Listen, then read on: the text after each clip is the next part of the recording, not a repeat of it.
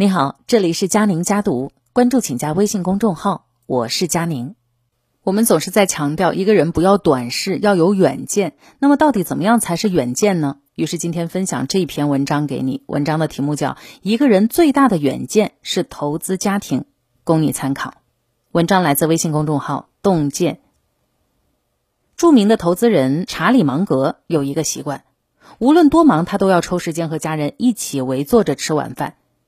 在餐桌上呢，他会绘声绘色地讲一些德育的故事，分享生活当中各种趣事，增进和家人之间的感情。就如同芒格自己在伯克希尔哈撒韦股东大会时所言：“我是孔子思想在美国的践行者。我们都是很注重家庭的人。对于一个有远见的人来说，任何伟大的投资都不如投资家庭。用真心投资幸福。在哈佛大学有一项非常著名的格兰特研究。”这个实验呢，历时七十六年，跟踪调查了两百六十八个人的一生，最后发现，幸福人生的最关键因素不是财富，不是名望，而是伴侣。人这一辈子，婚姻的好与坏，藏着后半生的生活质量。影帝梁家辉在与江嘉年交往的时候，还是一个十足的穷小子。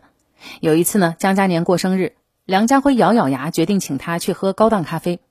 结账的时候，店员告诉他咖啡有五折优惠，他开心地跑去告诉江嘉年，说以后可以经常请他喝。他还给同事推荐了这家店，结果同事去了以后回来抱怨说太贵了，根本不打折。梁家辉跑去打听怎么回事，服务生告诉他，你女朋友跟我们讲好了，凡是你带她来消费，一律五折结账，剩下的钱她补上。梁家辉从此就有了“梁五折”的绰号。他很感动，暗暗发誓这辈子绝对不辜负江嘉年。结婚后的三十年里，梁家辉越来越火，金像奖影帝都拿了四座。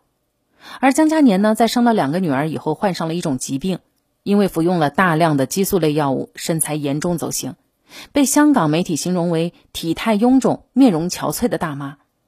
但是梁家辉怎么说的？他说：“在我眼里，再美的女人也没有我太太有魅力。”每次出门，他都十指紧扣牵着妻子；每个结婚十周年纪念日，他都要为妻子举办一次婚礼。因为这样一份相濡以沫的深情，他们两人在这个烦乱的世界里得以相守到老。人生路上陪你真正走完后半程的，唯有伴侣。你陪他扛起日子的难，他就会和你一起熬过生活的苦；你能体谅他的不容易，他就会知你冷热。感情就像是一个圆，所有的付出都会在彼此身上流动不息。好好善待你枕边人，一颗赤诚不变的心，换来的将是一生绵长的幸福。用陪伴投资教育，作家饶雪丽说：“陪伴是对孩子最好的教育，教育不过是不同方式的陪伴。”一九一二年，梁启超在天津盖了两座楼房，取名为“饮冰室”，用以收藏天下好书。在这里啊，他会召集孩子们围在一起讲中西文化、政治历史，并且鼓励孩子们多涉猎不同学科的知识，打开视野。在梁启超的言传身教下，在众多书籍的滋养下，他的九个子女都是超逸俊秀。种子没有阳光雨露的滋养，我们不能指望它能够长成参天大树。孩子的成长也是少了关怀与引领，难以脱颖而出。上个世纪八十年代，牙科医生爱德华家的小儿子迷上了电影的艺术效果，说是想拍电影。父亲爱德华没有把孩子的话当玩笑，而是买来了一台手持摄像机，从繁忙的工作当中抽出时间和儿子合作拍了一部影片。十岁那年，孩子对编程产生了兴趣。当时互联网刚刚兴起，爱德华也不甚了解，但仍陪着一起捣鼓。在爱德华的教育理念里。陪孩子成长是再重要不过的事。后来，孩子考上了哈佛大学，创建了大名鼎鼎的社交网络 Facebook。这个孩子就是马克扎克伯格。孩子呀，就像是一张白纸，纸上写什么取决于父母。那些用心相处的日子，一笔笔刻画出了孩子的未来。每个孩子都有成为人才的潜质。是父母日常的不同陪伴，赋予了孩子不一样的人生。以规矩投资家风，百家姓当中钱姓排在第二位，自五代十国以来，钱氏家族被誉为千年名门望族、两浙第一世家。这些呀，都来源于钱刘所创立的钱氏家训。当时钱家治理吴越，功绩显著。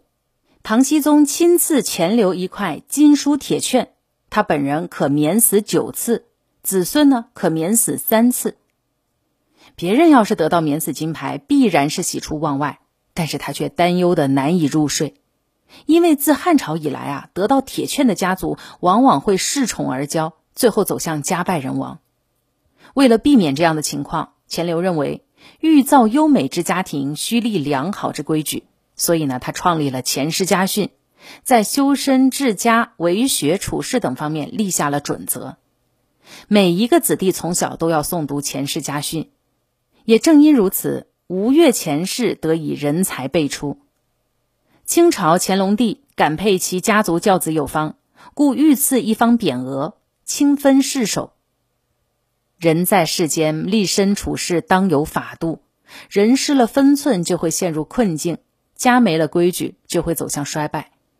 正如作家刘墉所说：“你不舍得给孩子立规矩，就会有人给孩子长教训。”为了让孩子学会独立和尊重，他在家里定下各种章程。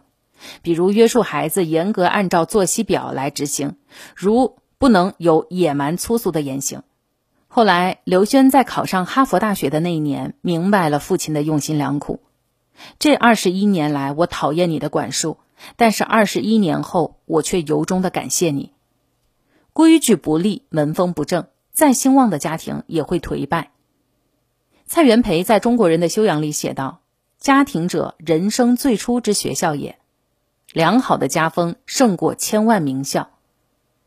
以人品投资运势，古人有言：“道德传家，十代以上。”家庭长续的根基往往在于好人品。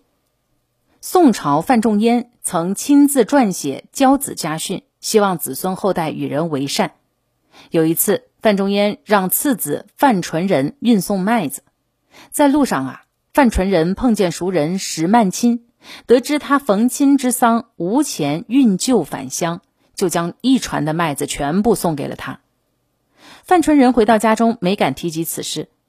范仲淹问他路上的经历，范纯仁回答说：“碰到了石曼卿，他因亲人丧事没钱运旧回乡。”范仲淹立刻说：“那你为什么不把船上的麦子全部送给他呢？”范纯仁回答说：“我已经送给他了。”范仲淹听后非常高兴。因为范仲淹要求家人正心修行、积德行善，从宋朝到清末整整八百年的时间里，范家兴旺不衰。一个家族的辉煌少不了品德的润养。贝聿铭的叔祖父贝润生早先留下的家训被贝家人代代谨记：以产以子孙，不如以德以子孙。贝家做生意发家，但从不唯利是图，而是有德有度。他们捐资修建了现在的苏州名门桥，创建了苏州第一个公立幼稚园，还建立了贝氏义庄，专做善事，时人都称赞其仁义。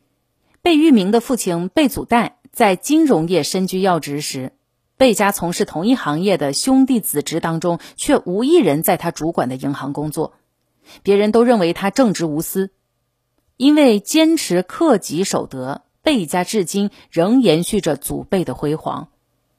有才不如有德，有钱不如有品。万丈高楼始于基，以人品为立身之本，一个家才能越来越昌盛。有人曾对杨绛说：“你们夫妻俩，一个是学者，一个是作家，可谓是大成就。”杨绛呢，却淡淡回道：“作家不算多大成就，我最大的成就是我有一个好家。”人生在世，我们总是向外求，想挣个腰缠满贯，想拼个出人头地。但其实啊，最值得我们重视的事业，是我们身后的那个家。这就是今天的文章分享，我是佳宁，下期见。